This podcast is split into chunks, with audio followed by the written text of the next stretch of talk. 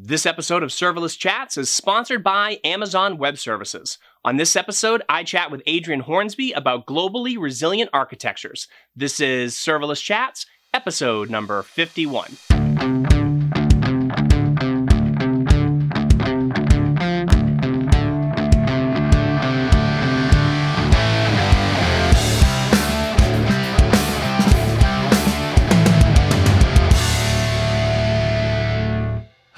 Everyone. I'm Jeremy Daly, and this is Serverless Chats. Today I'm speaking with Adrian Hornsby. Hey, Adrian, thanks for joining me.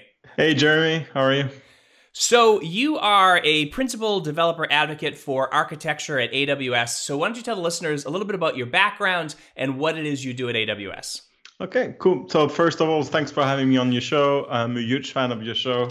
Uh, as for my background, um, I, it's a mix of industry and research. Actually, I started my career at the university and doing some research, and then moved to Nokia research, and eventually some startups, always around uh, distributed systems and real-time networks and things like this. And then the let's say the particular things is much of the work that I've done was always on AWS since the very beginning. So it kind of felt very natural eventually to join AWS, which was about four years and a few months ago. Um, and I joined as a solutions architect and then quickly moved into an evangelist role. Um, and mostly doing architectures and resiliency and a lot of breaking things, uh, kind of chaos engineering type of things. Awesome. Well, speaking of um, resilient architectures, um, that's what I want to speak with you about today because you have uh, on your Medium blog, which is awesome, by the way. I mean, I go there. I every you. time I go and I read something there, you think you know it all, and then you read something by Adrian and you learn something new, which is absolutely amazing. Um, but so I want to talk to you about this because this is something I think that ties into serverless pretty well um, is this idea that I think we take for granted, especially as serverless developers, we take for granted um, that there is a bunch of things happening for us behind the scenes. And so we get a lot of this, you know, uh, infrastructure management out of the box. We get, you know, some failover out of the box. We get some of these things. Um, but that really only scratches the surface. And there's so much, you know, so much further we can go um, to build truly resilient applications. And you mm-hmm. have an excellent series on your on your blog um, called Resilient Ar- the Resilient Architecture Collection, and I'd love to go through these because I think that this is the kind of thing where if you start thinking about global distribution, you start thinking about latency, you and I have been having a lot of latency issues. I'm trying to record this episode um, because you're all the way in Helsinki and I'm I'm over in the United States. Um, you know, these are things to start thinking about. Um, so I want to jump in first with this idea of embracing failure at scale.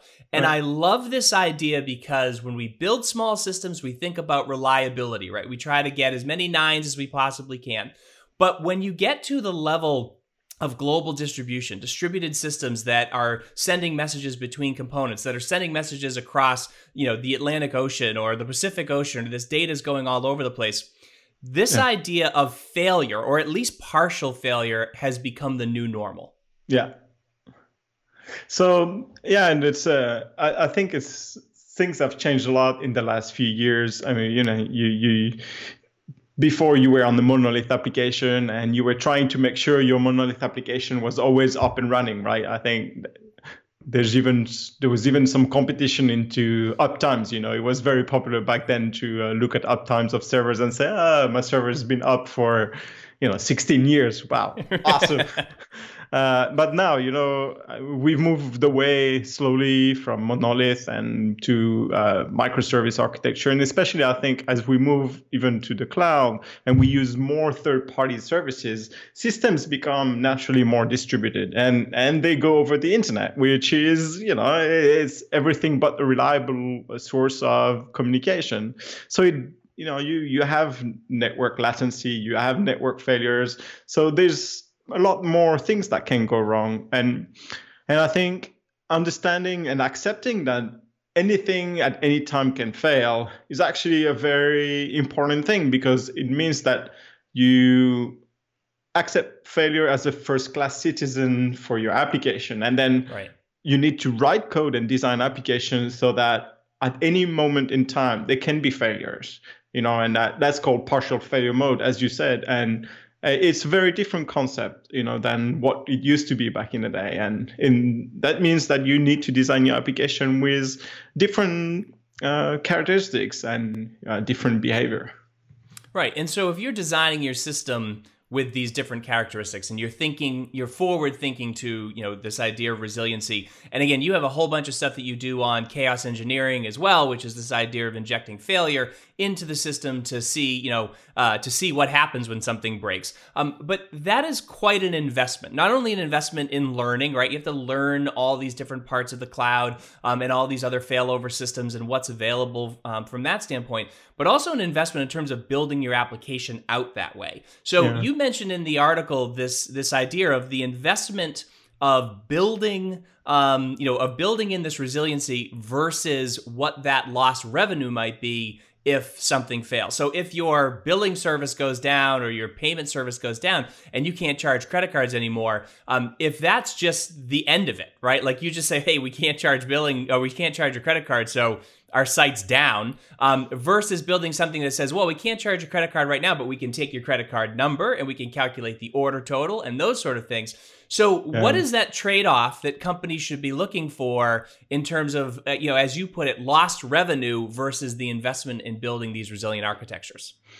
Yeah, it's a it's a very good question. I think first and foremost, it's always start from the business side. You know, it's like understanding what are are the requirements in terms of availability because you know as many nines of availability you want uh, mm-hmm. the matter of fact, the more work you're gonna have to put, and the more resources you're gonna have to uh, to to use, and that you know resources is money, right? Uh, mm-hmm. And especially, I think the work around availability and reliability is not really linear. You know, you at the beginning, it's you have a lot of gain with small work, but as more nines you want is actually, I, I would say the the investment and versus and the investment you have to do to gain more nines becomes a lot bigger as you have more nines, right? So it's increasingly hard to to reach more nines. So you know it, you have to to really think what is it that you want to achieve as a business, you know, and and I, I I always tell customers to start from a customer point of view as well. Like, what kind of experience do we want? You know, and and as you said, uh, maybe uh, the ultimate experience, you know, is a fully working site. But what are the possibility for you to, you know, maybe degrade an experience when you have an outage? Uh, and and still being able to deliver service. I always take the example of you know uh, move a, a, website into a read-only mode whether it's mm-hmm. uh, netflix or prime video or even amazon you know when something doesn't work eh, like how can you what, what kind of features can you still provide to your customer um, without having them giving a, a, a, blank screen you know and say oh sorry our database doesn't work therefore you cannot use anything on our uh, website you know i think there's tons of things that you can do in between. And you know it's all things that you have to take into consideration. And then of course it's uh, you know it's like where do you invest it? Uh, a lot of people start with the infrastructures but you have to realize that actually the um, uh, resiliency is not only infrastructure. You know it goes from the infrastructure of course but it goes to the network the application and also people. You know we've talked about people resiliency for some times, you know, and uh, right. it's it's so so very important. So.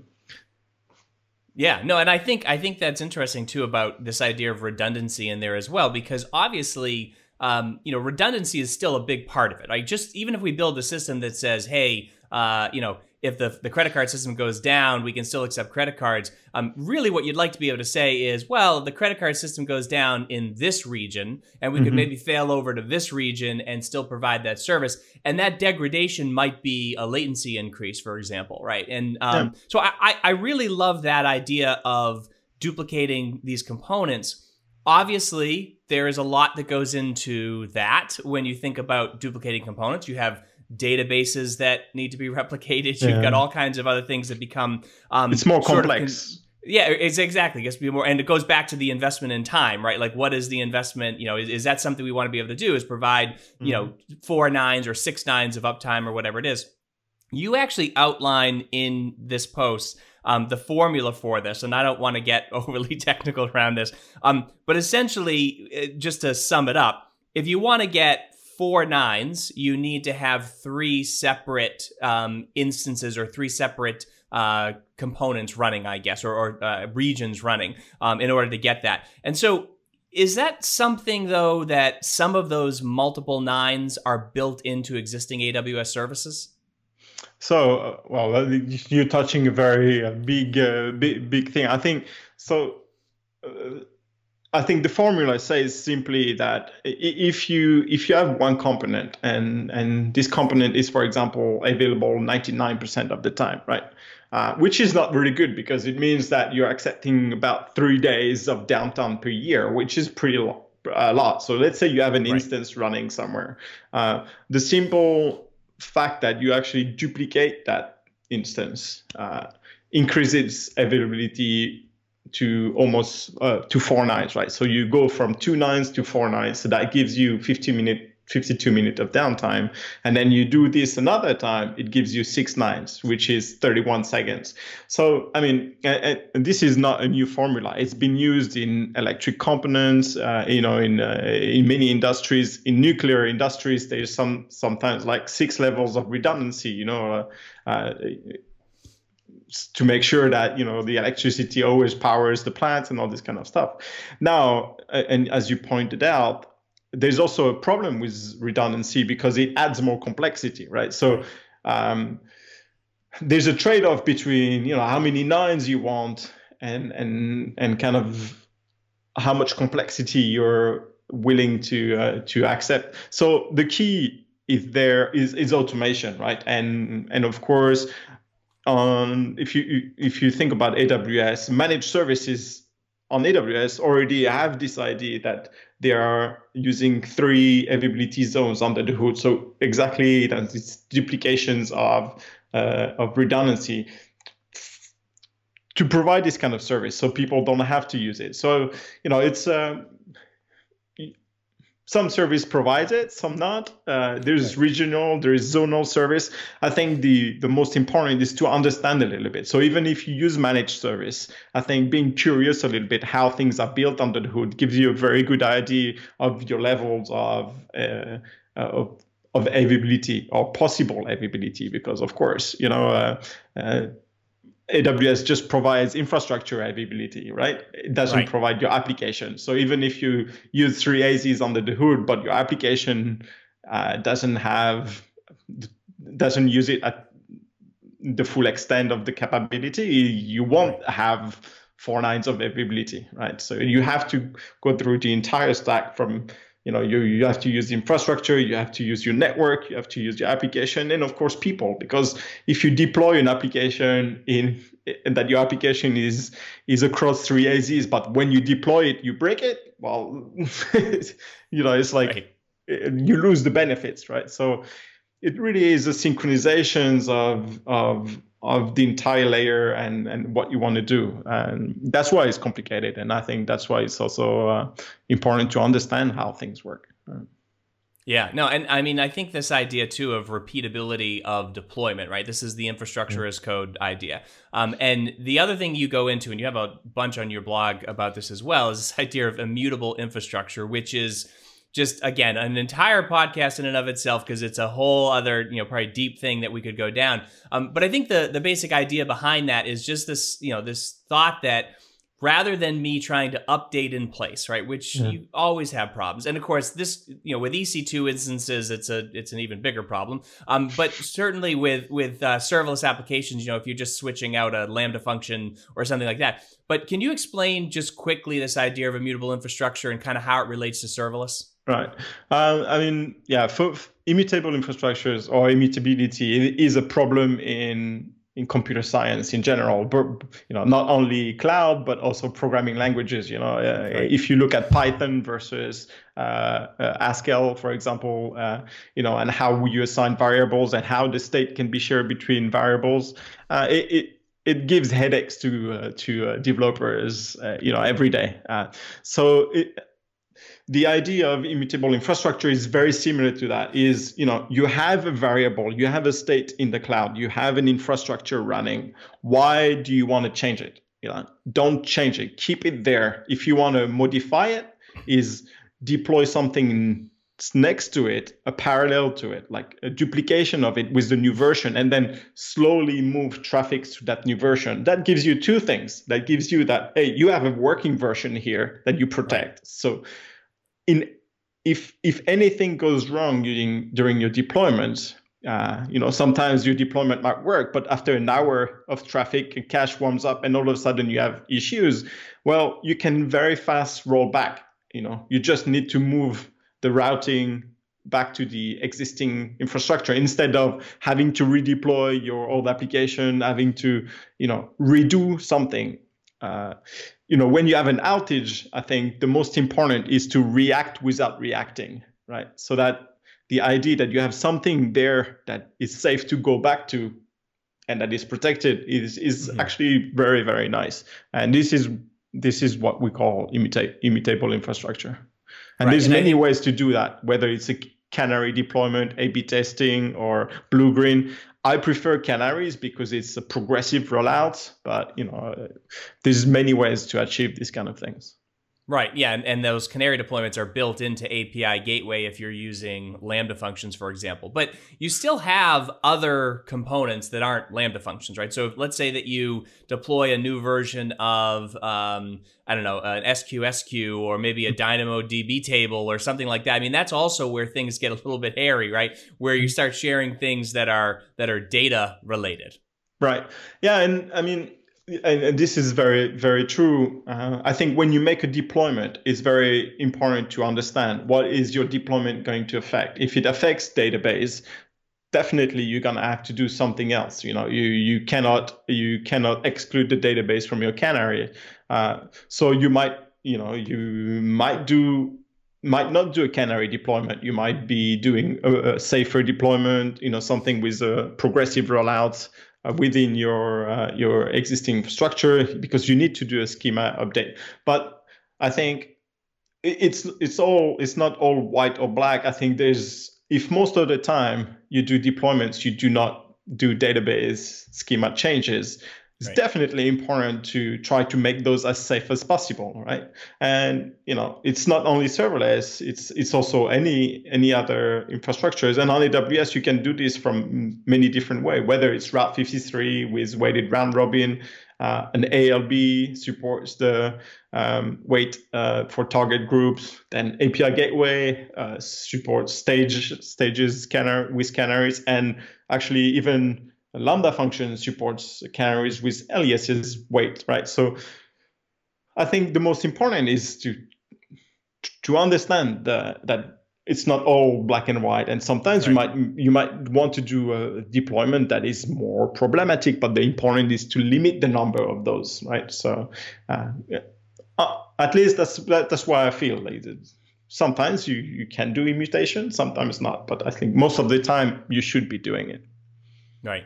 All right, so let's move on to the next one, which was avoiding cascading failures, right? And so this is another thing where, uh, from a from a small level, it's really not that big of a deal. It's like, oh, you know, the queue backed up, and then so uh, it, it maybe is more aggressive in trying to call some other third party API, and maybe that gets overwhelmed, and we could put some circuit breakers in there. We could do some of these other things. Um, but there is a lot that can happen at scale, right? Like if you have you know maybe a hundred uh, queue messages per second or a hundred queue messages per minute versus ten thousand queue messages per second. When those start backing up and those start retrying, and then mm. some of those get through to the next component, and then that component backs up and starts retrying. I mean, you just have this very very vicious cycle that can happen, and that a lot of that is not built in for you.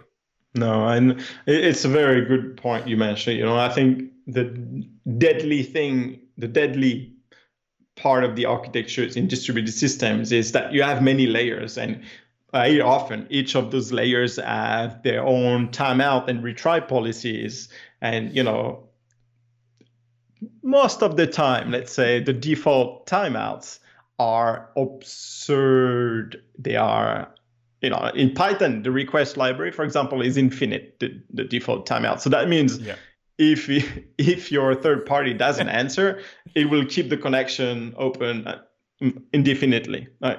Right. So that means if your client has a different timeout, very often they do because client libraries is very often within 5 to 15 seconds. So that means that your client will have a retry policy and eventually will retry the the uh, retry to get the data, right? And so that means all of a sudden you you exhaust the number of connections from mm-hmm. the backend side. You you know your uh, your connection your connection pool is running out of of uh, uh, of free connections and that means that this server is unreachable and what does the client do it does a retry to the other servers and eventually you know you have this kind of uh, cascading failures because all the clients are going to be retrying to all the servers one after another and eventually that runs out so it's very important in distributed systems to really understand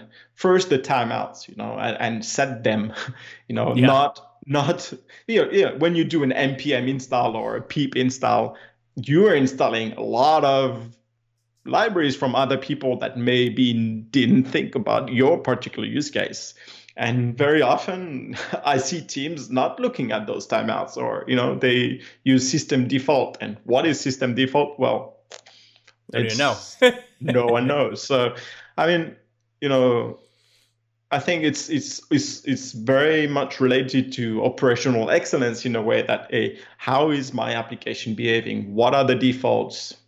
And what are the retry policies? You know, are you going to retry hundred times? It makes no sense. You know, right. so you might want to retry once, twice, maybe three times, but that's you know, don't don't create more problem. You know, if your system is experiencing issue, I think failing fast is is very important, especially in distributed systems. And if you really have to retry, you know, don't retry aggressively. Maybe retry right.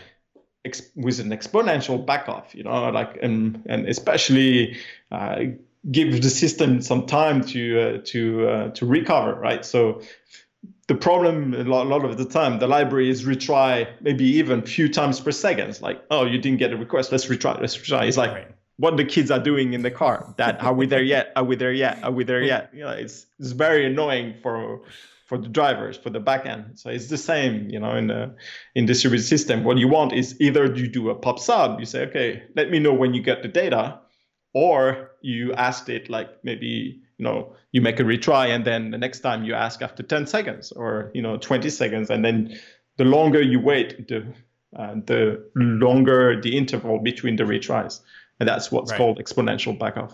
Yeah. yeah, well, the other thing with exponential backoff too is it can be tough if you have like a thousand requests that try to go through and they all fail and then they all retry again in one second and then they all retry in two seconds and then four yeah. seconds and then you know 16 yeah. so they keep doing the exponential thing um, that's why this idea of using something like jitter which Correct. just kind of randomizes when that request or the the, the retry is going to be is a, is, is a pretty cool thing as well yeah, exactly. And it's important, especially in distributed system, because you don't want to have all your distributed system to retry at the same time exponentially as well. I mean, you explained it very well. So the other thing you, you mentioned idempotency earlier. We talked about you know immutable infrastructure and, and that sort of stuff. Um, idempotency is another main issue when it comes to retries, right? And I talk about this all the time because mm. essentially, if you retry the same operation, just because it looks like it didn't complete doesn't mean it didn't complete, right? Because right. there's also exactly. a response that can fail, not just the request itself. Uh-huh. So, um, so that's one of those things where you know I think if if people are unfamiliar with idempotency, just the idea that you can retry the same thing over and over and over again. Um, anytime you start seeing these failures, right, you need to be able, from a resiliency standpoint. If we go back to yeah. resiliency standpoint, um, you know, we can we can buffer those and we can retry, and we talked about that. But what are other ways that we can deal with deal with these failures in a way that we can respond back to our customer um, to let them know what's happening? Well, one is is degradation. You know, so for and, and you can degrade with two things stored data right so uh, you you maybe you can't access the database but hey what was the last known version of or version of that data and maybe right. serve that for example you know uh, using cache right cache is is is a good way to to serve requests to customers even if your database is not working. And that's why also we often use CDNs or, you know, actually you have caches every layer from your client, the CDN, the, the, the, the backend, and even the database very often have cache. Uh, so having all those layers of cache can actually add also some complexity and some problems. But the idea that, you know, if you, if you can't serve data immediately. Maybe there's a version of that that you can serve. And and, and maybe dynamic data can be replaced with stored data. Like a, a good example and netflix has, has a very nice ui you know with a lot of different microservices for each of their recommendations. Um, if one of them doesn't work or if there are few of them that work uh, they fall back into uh, data that is stored in cache. For example a most popular topics in in US today? Well, it's not dynamic. It's something that can be uh, processed once a day and then you serve this from the cache so that means right. like if your system is experiencing issue instead of having all your customers query the database for their particular uh, personalized profile well you serve stuff from the from from the cache right so that gives gives you uh, a way to you know free some resources from your backend. So that's one thing to do it. Um, and that's used all over the place as well. Uh, and I think it's the idea of circuit breakers as well, right? You, you know, you you have a dependency that fails, and then okay, if that dependency doesn't return, what do you serve? Uh, at Amazon, we love serving. It's quite funny, but we serve uh, you know the cute dogs of Amazon. I don't know if you've seen this. Uh, yeah, yeah, yeah. W- when Amazon doesn't work or the service doesn't work, we return cute dogs, and all that is on is on cache as well.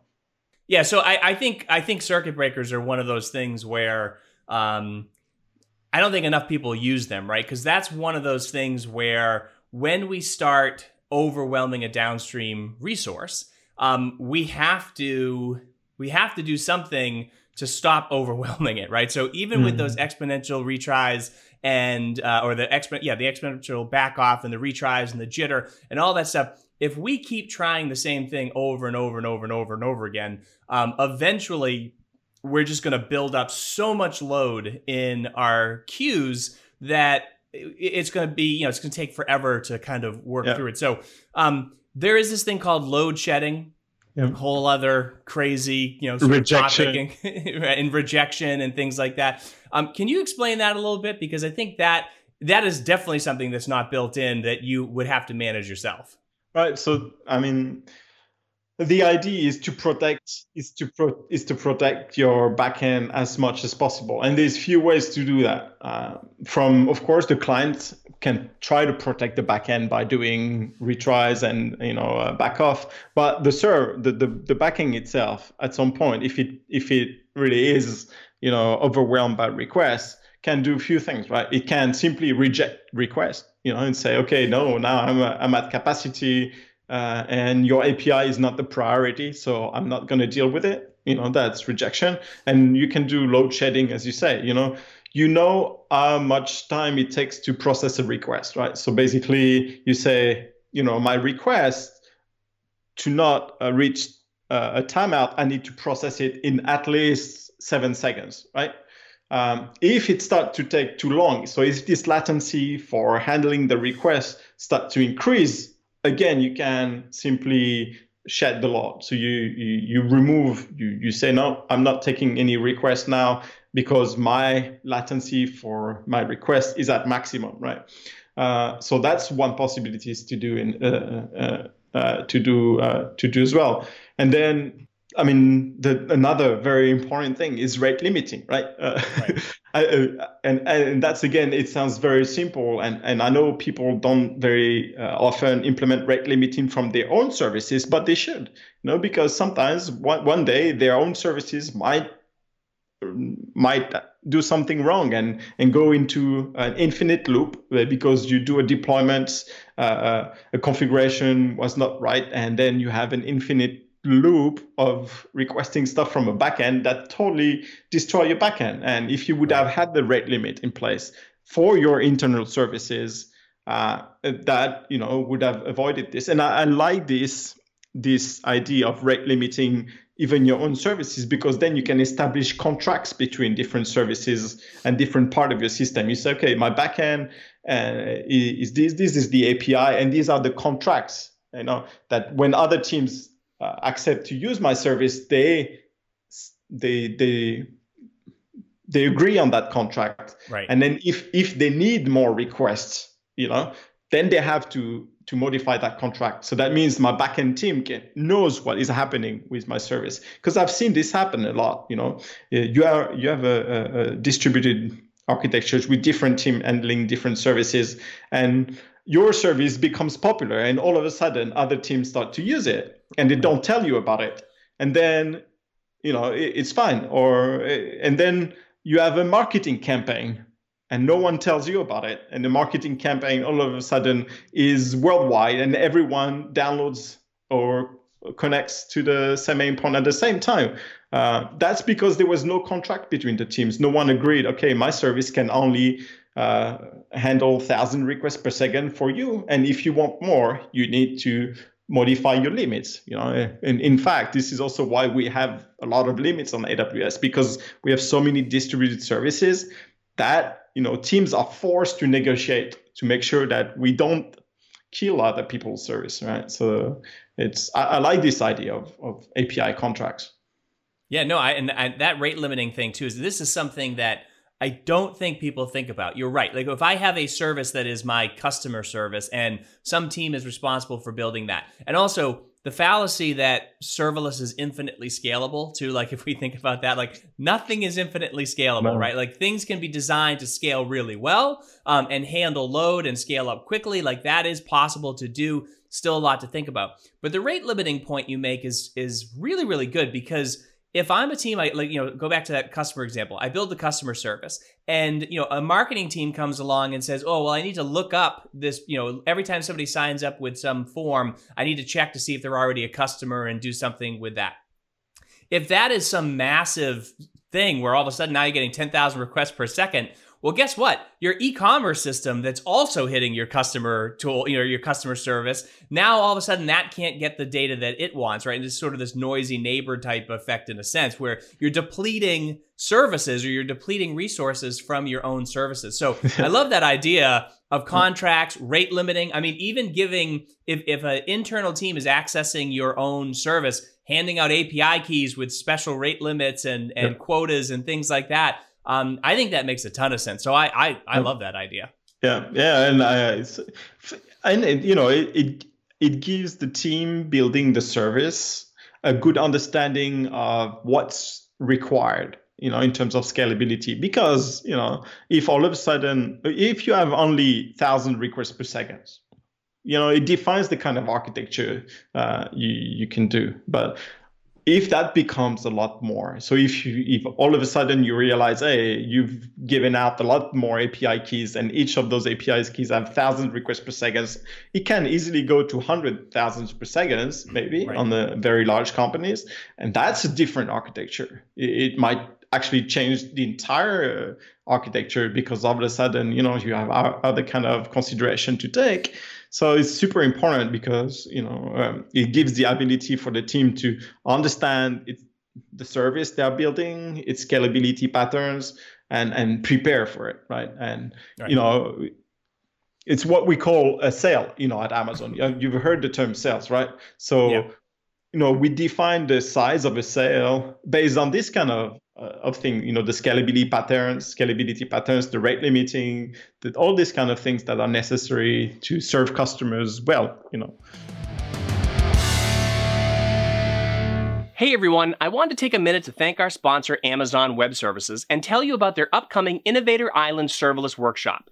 Innovator Island debuted as a hands on workshop last year at reInvent, but this year the AWS serverless team is bringing it to you in a virtual format and it's totally free. Sign up to join AWS serverless expert James Beswick for an hour a day, June 8th through June 12th, to build a complete serverless web application using AWS Amplify, Lambda, SAM, IoT Core, Amazon EventBridge, and more. You'll get hands on instruction and have real time access to AWS experts for any extra help you may need. You can register using the link in the show notes for this episode, or you can search the web for Build a Serverless Web App for a Theme Park.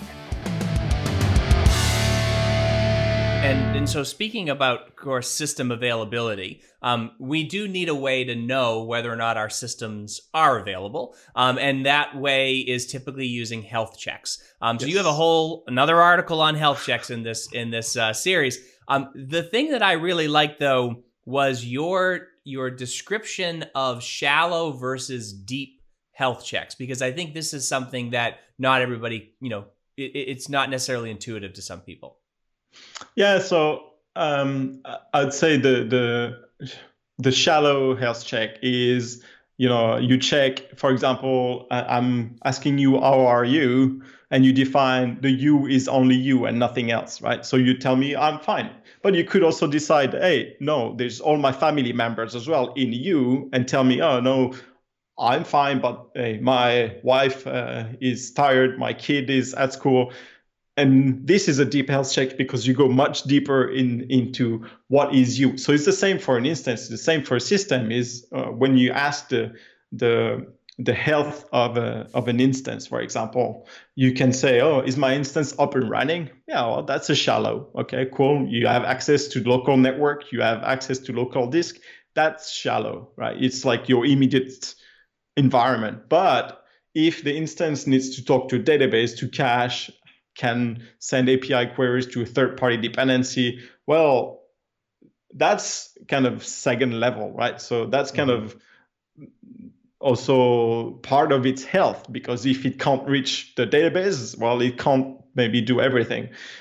So the deep health check is, is, is around that, is really understanding the dependencies and the second level and sometimes even third level dependencies of what you're trying to uh, to to contact and then report that because once you report that then you can adapt you know your query and you can say okay my service doesn't have any database so i won't do queries that are you know changing uh, state, for example. I won't try to change my profile picture or change my name, or I can't offer that. But maybe I can offer APIs that can read only, you know. And so mm-hmm.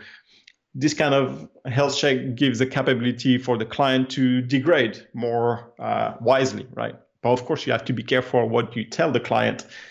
Uh, you know what is available because then you have hackers that can also understand how the system is built. So that's why actually right. when you build a health check, very often it's built in terms of uh, uh, like it's unique to uh, different companies how they work sure. and what, what they report to the client and things like this so.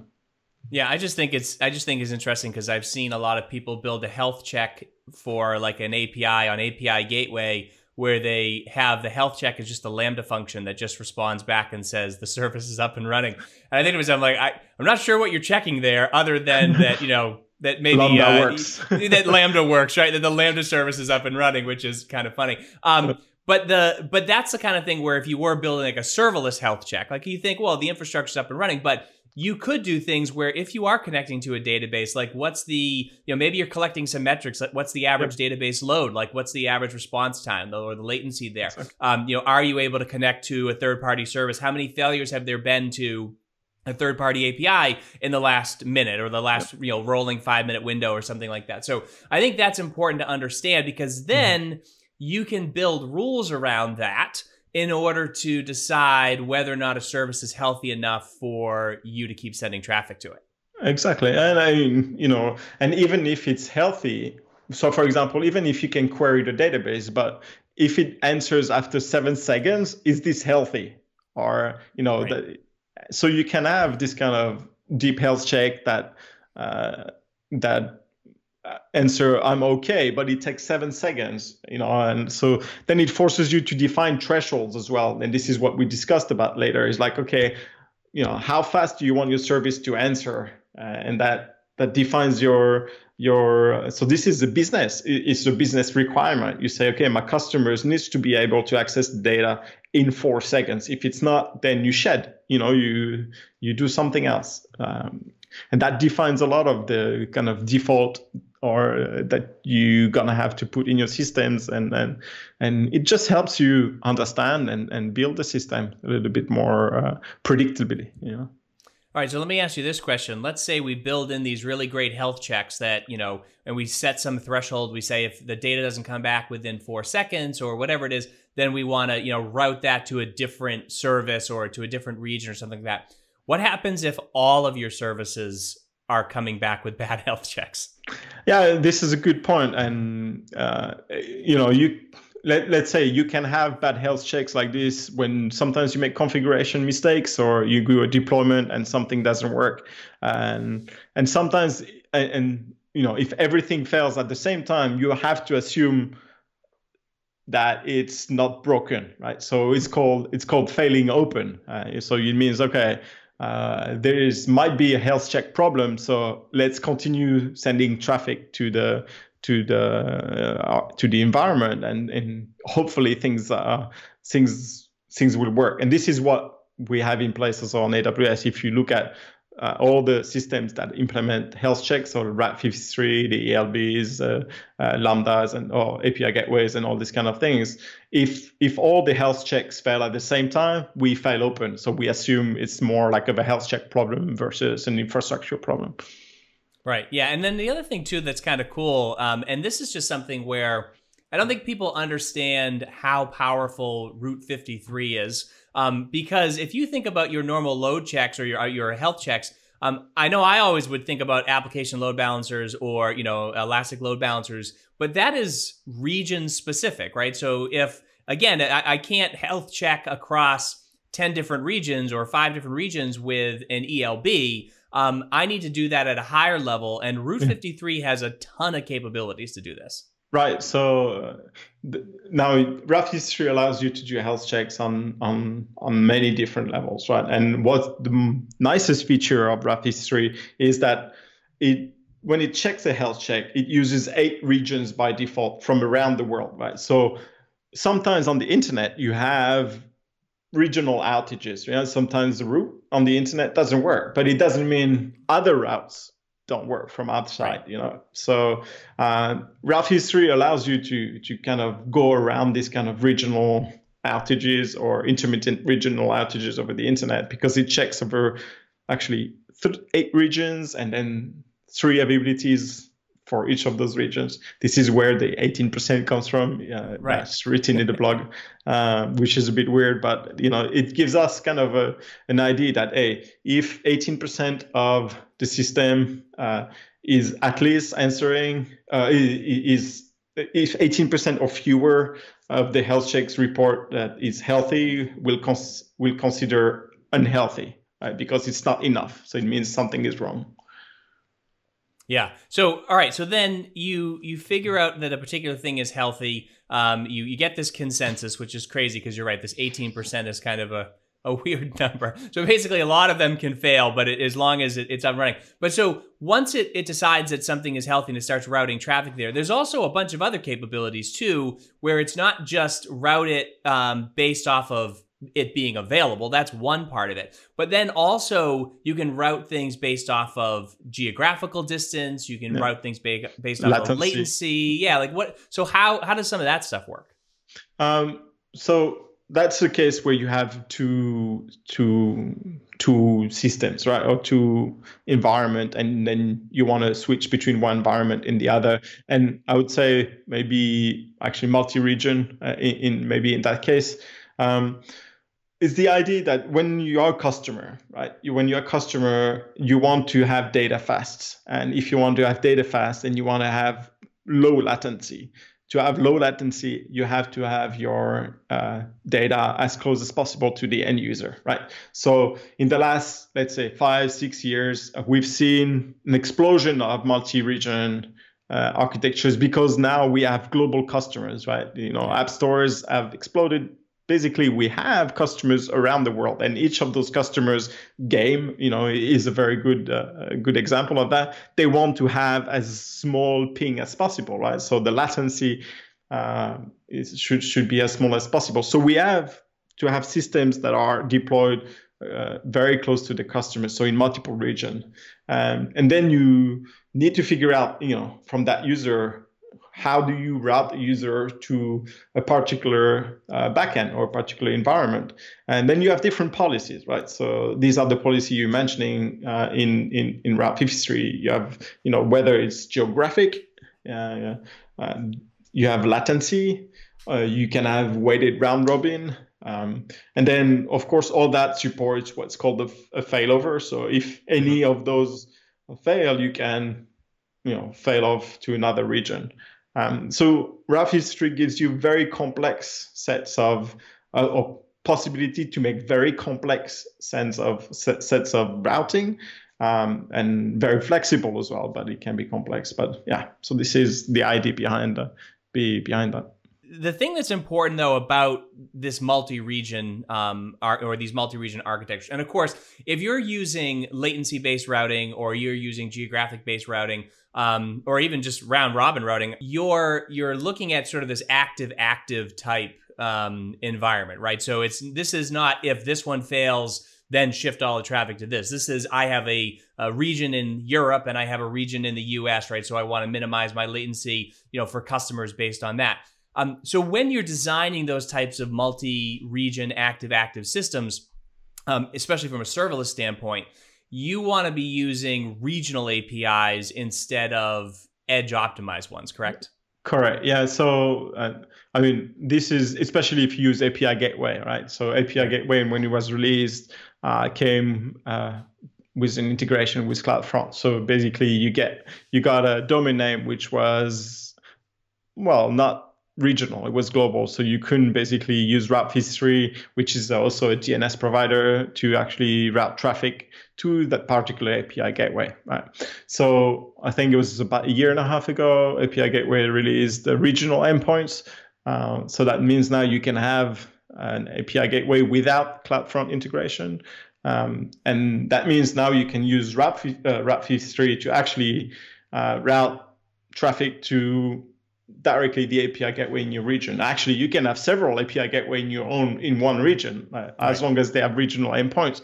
So you can have multi, I would say, multi API gateway uh, routing uh, in one region via Route 53. Uh, so.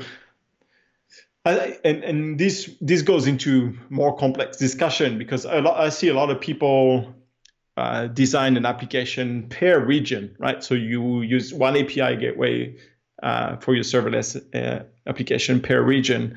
But you know, if you if you if you think about it, it the blast radius is high because you have mm-hmm. one API for one one API gateway for one region. Um, what if that API gateway has issue, right?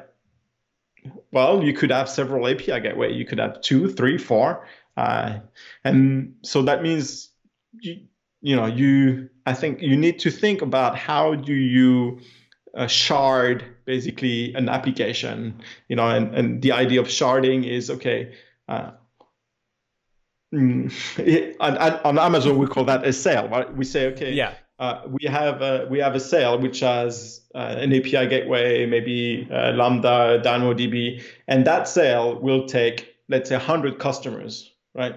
And as as long as there are less than 100 customers, we only have that particular cell. But if we have more customers growing, instead of growing the cell, which we know how how it behaves because we've been testing it, we understand the pattern, we can deploy it, it's repeatable, it's very well understood. Well, we replicate that cell. So that means at some point we might have hundred or thousands of cells in one region. Yeah.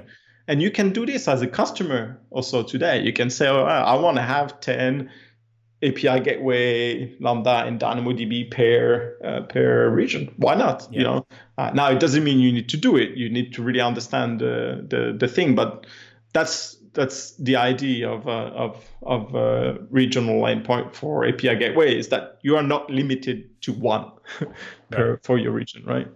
Right. Yeah. No, and I think that I, I think that's one of those things too, where it just um, I've always fallen back on the edge optimized ones because it was just kind of there. But now with the new HTTP APIs, you don't have you don't have yeah. those. So I like I like that idea though of being able to say I have more control now of which you know of which endpoint my my user gets to. I can control that latency a little bit better. So um, interesting thing to think about. Certainly, um, you know, another another thing to put on your list of uh, of, uh, of of things to learn and things to do. Um, all right, so we talked a little bit about caching earlier, um, but you have a whole other article on this about caching for resiliency. So um, there are obviously a million different you know a million different things to think about when it comes to caching how many layers of caching do we need that kind of stuff um, but there is um, there are some really good reasons for like putting let's say a cdn in front of um, uh, in front of your application right so yeah that's a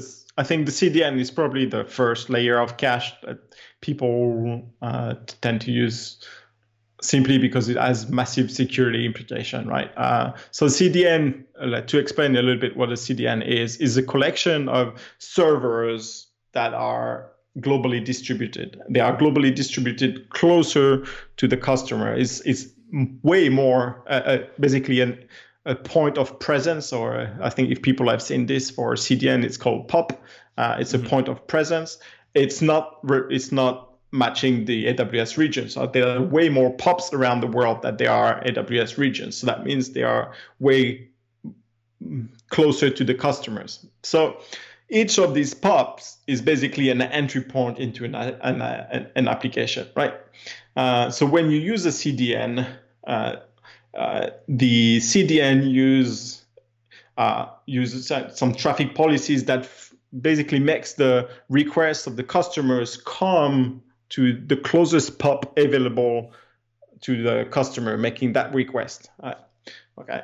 Um, so it's also uh, allows you to have hundreds of entry point into your application uh, dispersed around the world. So that means instead of having one entry point, you know, for example, the API gateway, uh, you put a CDN on top of it, you have hundreds of entry point hiding your API gateway. So that means that doing a DDoS attack on the API gateway becomes a lot harder because all of a sudden your attacker needs to attack hundreds of points of presence on the CDN to be able to do DDoS attacks, right? So people use CDNs, well, to in, to improve latency of static content, but also to make it resilient to DDoS attacks because well, it's much harder to attack 160 point versus one, right?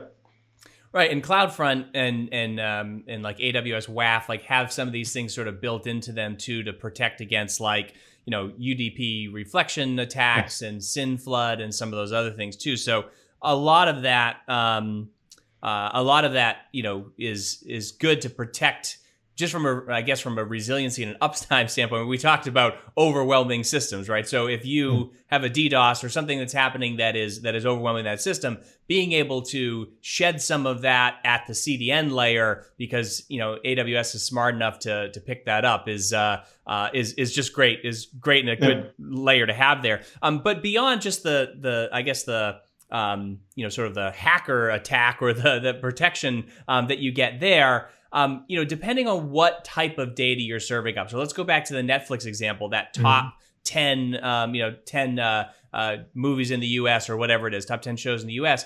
That particular thing is pre generated and it is served from cache. And that gives us this idea of sort of, I guess, like, you know, page caching even, like even if it's a short yeah. amount of time. So what what's what are some of those things that you can do where you can reduce pressure on that downstream system or on your system um, you know, like some of those different techniques for caching. Right. So uh, to continue on the CDN, right? Like what you explained, what you what you said uh, was, you know, CDN is is actually a cache, right? It's a cache layer to serve content. Primarily, people use CDN to serve video or uh, or uh, uh, pictures or you know uh, like mm, static static files, like mm-hmm. you know uh, things like this. The, the they often forget that actually CDNs and it's CloudFront, for example, uh, can also cache dynamic content. You know, and dynamic content, even sometimes cache for a couple of seconds, can save your backend. You know, uh, if you for let's take the marketing campaign for example. You know, let's say that the marketing campaign is actually uh, a, a, list that is dynamic of you know. Uh, uh, something that changed. And if people press refresh every seconds because they want to see who is winning the competition or something, um, if you don't cache even those dynamic content and you know the content of the list even few seconds uh, that means everyone is going to query the backend right? Um, so i think caching dynamic content even for one seconds or two seconds is very very important least think about the possibilities of doing that. Um, so that's kind of also something that cdns can do and often people forget about it right? Um, so that's uh, it, does it answer your question?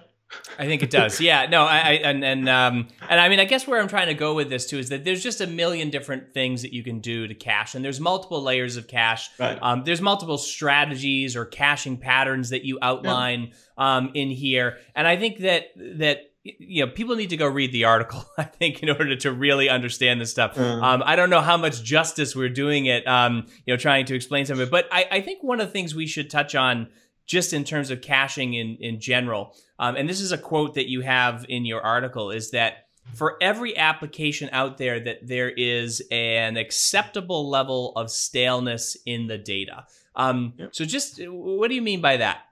So, uh, you know, it's, it's exactly the idea of caching dynamic content. Um, well, even even if you claim your application is very dynamic and you claim that, hey, no, I need to, I can't cache because, for example, it's a top 10 list of, of real time trends on Twitter. Uh, let's say Twitter trends, right? Right. Uh, pe- people expect that it's real time. Uh, so I would say by default, if you think about real time, people wouldn't think, okay, I need to cache that. But hey, if you have millions of clients around the world right. uh, requesting that data, absolutely you want to uh, fake it real time. It's kind of it's you know you you might query your downstream uh, server or service that tells you the trend, but maybe you know if you have thousands of client connecting at the same time, uh, you don't want each of those client to uh, query your your service and you you will just serve it from cache, right? Uh, or or make sure that the the the requests are uh, packed into one single request and then ask the downstream service and then uh, you know serve back the content.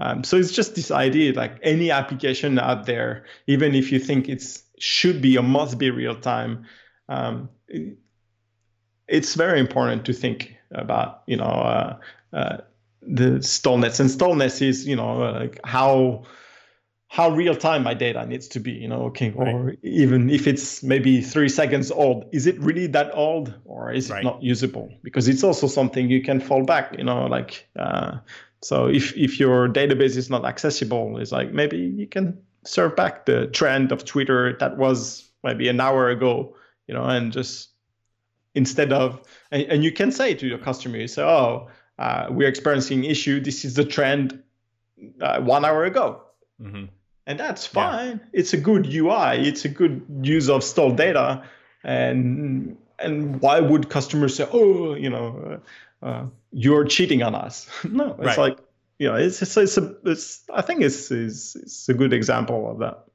But that's actually that brings me to the caching patterns because that is one of those things where like you said, there there's acceptable levels of staleness in data. So again, if a data is five minutes old and you know we don't know how many tweets are about I don't know, Tiger King or some, you know, popular popular thing that's hmm. happening on Twitter or whatever. If we don't know how many, you know, what the most accurate count of tweets is for that, that's probably not going to kill us if that's five minutes old or a minute old or whatever.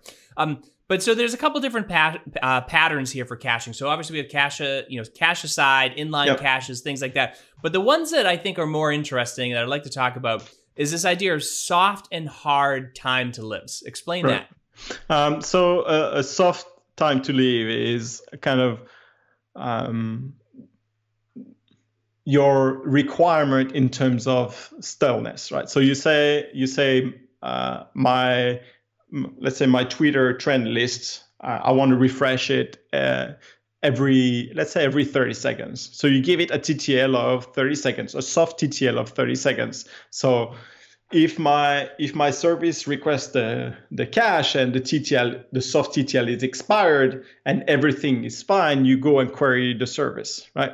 But if my service doesn't answer at that moment, so you are you've passed the soft TTL, now your downstream service doesn't give you the data. What do you do? Do you return mm-hmm. a 4 4 or you actually fall back and you say, all right, um, my soft TTL is expired, but hey, I'm still within the hard TTL, which is hey, it's one hour, right? So right. Uh, and then you say, okay, uh, you know, your service returns the hard TTL, and you say, oh, sorry, we just have one hour, uh, one hour old data uh, because we're experiencing issue. So again, it's it's a possible degradation, and actually, quite often cache uh, uh, could be used like this. I think it's uh, it's all about you know how you create your hash and uh, and things like this, and how you define your eviction and uh, and policies and things like this.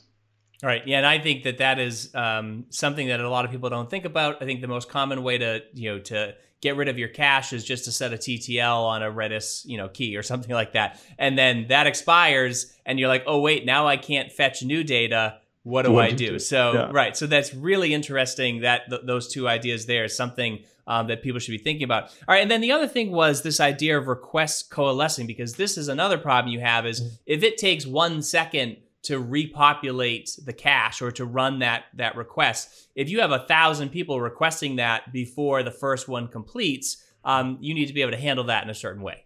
Right. Yeah. It's exactly like you go. Uh, you know you have one request and then thousand requests asking for the same data, but you don't have it in the cache. What do you do? Yeah. Right. So one way to do it is you say, okay, I'll take one of these requests. They are all the same, and I'll, you know, I'll get the result and then use the same result for everyone, so that you can't you park basically all the 99 9, 999 uh, requests on the side and say wait a second I, I went to ask and I'll give you the data you know right. uh, this this is very related to idempotent uh, idempotency and things like this you know uh, uh, so that you know understanding what requests are you doing uh, what data can be returned from your API and if it's dynamic or static content but actually some framework supports these kind of things out of the out of the box. So it's important at least to figure out, uh, you know, uh, if your framework supports that. Yeah, and I think there are some patterns that you can that you can build fairly simply um, in in order to do that. If even mm-hmm. if you're using a Lambda function, for example. So, yeah. um, but anyways, very very uh, cool stuff. And if Sorry, you use DynamoDB actually uh, with DAX, uh, it supports this kind of uh, requests yeah. uh, uh, colleagues colleagues. It's very hard hard to pronounce for me. hard word, hard word to say. Um, I think that you know the last thing you sort of point out is just you know be aware of where your caching happens, right? Because there's just so many layers of caching sometimes um, that it can uh, can cause a lot of problems. Um, all right, so the last thing I want to talk to you about, and then I'll let you go, uh, is this this article you wrote about building multi-region active active architecture on AWS um, that was um, that was serverless, right? So if you were doing that um, you know what just give me a quick overview how how would you build a active active multi-region serverless application on aws yeah asking me for appeal uh, give me a appeal multi-region active active yeah. uh, so first of all I, if you define active active i think uh, b- before giving you the solution if you think about active active a lot of people think about active active and they think about data replication right? Right. Um, and so active active doesn't necessarily involve data replication right? So you can have active active but federated as well. Uh, so that means you have local database. And if you look at amazon retail site you have amazon uh, uk amazon us amazon uh, germany they all it's an active active system right? They all the regions are active but they are federated.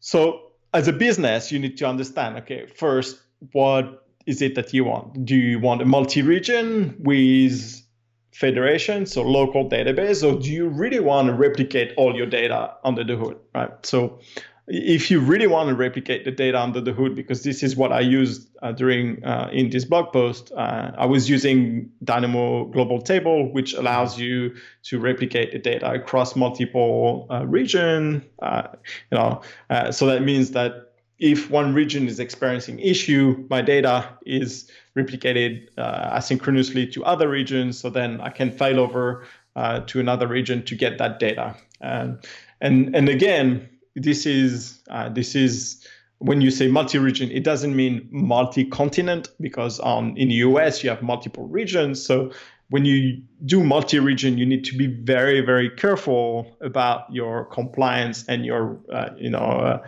uh, in which in which region of the globe you're operating. If you do this right. in Europe, there's GDPR, so you mm-hmm. probably don't want to have Dynamo in Europe and uh, US being replicating data from customers because all of a sudden you have different kind of uh, governance on the data uh, and regulation and laws and stuff like this. So you know you can use multi-region within one continent because you want to maybe serve customers faster uh, uh, because you want to decrease latency. You know, at the end of the day, uh, when you do, we did test on the retail side, 100 milliseconds latency uh, reduced the uh, sales by 1% on, on the retail side, Amazon retail side. So 100%, 100 milliseconds latency is very, very little, right? So when you are between, let's say, Germany, Ireland, France, or, you know, other regions in EU, or even east side or west side of the US, uh, you can easily have 100 milliseconds latency uh, improvement by choosing the right region closest to the customer. So once you've done that, then you know you can define multiple multiple regions by which you want to uh, serve your data uh, within the respectable law and governance. And then, of course, you can use Route 53 uh, to direct traffic between different region, or there's also uh, the new global accelerator uh, that uh, doesn't use DNS, but it uses IP uh, IP anycasts uh, to uh, to move traffic, so you avoid all the DNS caching, which is a problem. It's a whole other podcast if, if, you want to talk about DNS caching and, and the problems of DNS. But yeah, you have multiple solutions to to do this.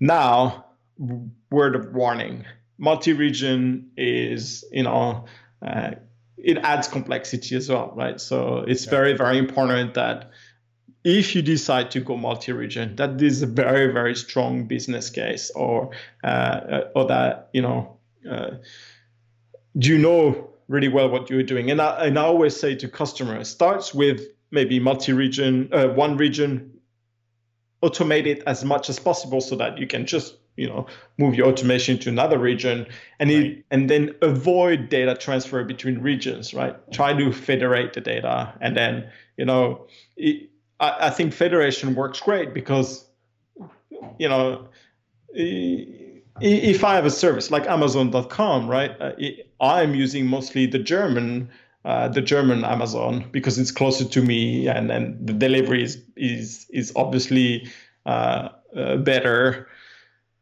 I rarely go to US. So, mm-hmm. you know, if I, there's no reason for Amazon to transfer my data or my shopping cart between Germany and US. So if I go to the US store, I need to recreate a cart and, you know, re uh, authenticate again. So it's, it's still an active active. It would serve me better if I move to the US, but how many times a year am I in the US uh, to shop? Very little, you know, at the end, right. at the end of the day uh, it's important to understand that maybe you know it, it's acceptable if I'm in the US that actually I'm routed to the German Amazon and I do my shopping from there maybe twice a year with increased latency. and that's okay. I don't need to have very complex systems to support the three days in the year running in the US and replicate all my data and, and make sure everything is there. So it's very important to to to really have a strong understanding of, you know, if you're building multi-region, are you doing it for the right thing? And right, yeah. right. And so. Yeah, no, and I think I think that I, I think you made a really good point there, where it's like that the federated aspect of it especially depending on where it is. Like if you're using three regions in the US for some reason, then federated might not work because you could get routed to different, you know, you might get routed to different regions. Um, you might want to use global tables in that case. But if you were just doing one region in the US, one region in Europe, one region in South America, or something like that. Um, then maybe just replicating, say, the login data, right? Like just the authentication yeah. data using a global table for that, but then federating, you know, the the other data locally. The customer you might data. even yeah. the customer, yeah, right? Because so so some of that other stuff. So I think that's a that's a really interesting approach. Um, people have to go read your articles seriously, um, and I'm going to put all this into the show notes.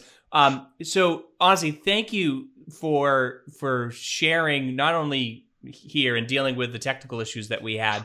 Um, which might just have to be another blog post at some point we'll, we'll discuss. Um, but but seriously, thank you for writing all those articles and sharing all that knowledge um, and just you know giving people the insight into some of this stuff, which I think is um, is not publicly available or is not readily available. You kind of got to dig through that stuff to find out what is important and what's not important. And you do a great job of summarizing it and going deep on those things. So thank, thank you, very much. much for that. Um, so if people want to get in touch with you um, and find out more about what you're working on and your blog posts, how, how do they do that? Uh, so I'm pretty much everywhere on the internet at Horn, so A D H O R N, whether it's uh, Twitter, Medium, or even Dev uh, Dev.to. Um, so yeah, some uh, I'm I'm pretty much there, and you can any, anybody can ping me on Twitter. I have open DMs. So uh, if you want to talk about anything, I'm happy to uh, to answer. I'm much better at writing than I'm at answering live questions. So I hope I. Uh, I, I, hope I, I, did justice to what you expected. Uh, but uh, again, thank you very much for having me on, on your show. Uh, I, am a huge fan of what you do, uh, Jeremy. So uh, thank you very much for, for everything. Thank you. I am a fan of yours as well. So thanks again, and we'll get all that information to the show notes. Thank you very much. And that's this week's serverless chat. I want to give a huge thank you to Adrian Hornsby for being my guest this week and to our sponsor, Amazon Web Services. If you want to check out the show notes and a full transcript of this episode, you can find them at serverlesschats.com slash 51. For more serverless chats, subscribe, check us out on YouTube, and follow us on Twitter, Facebook, and Instagram. You can connect with me on Twitter at Jeremy underscore Daly. And if you want to keep up to date on everything serverless, make sure you subscribe to the Off by None newsletter at offbynone.io. Thank you so much for joining me, and I look forward to chatting with all of you again next week.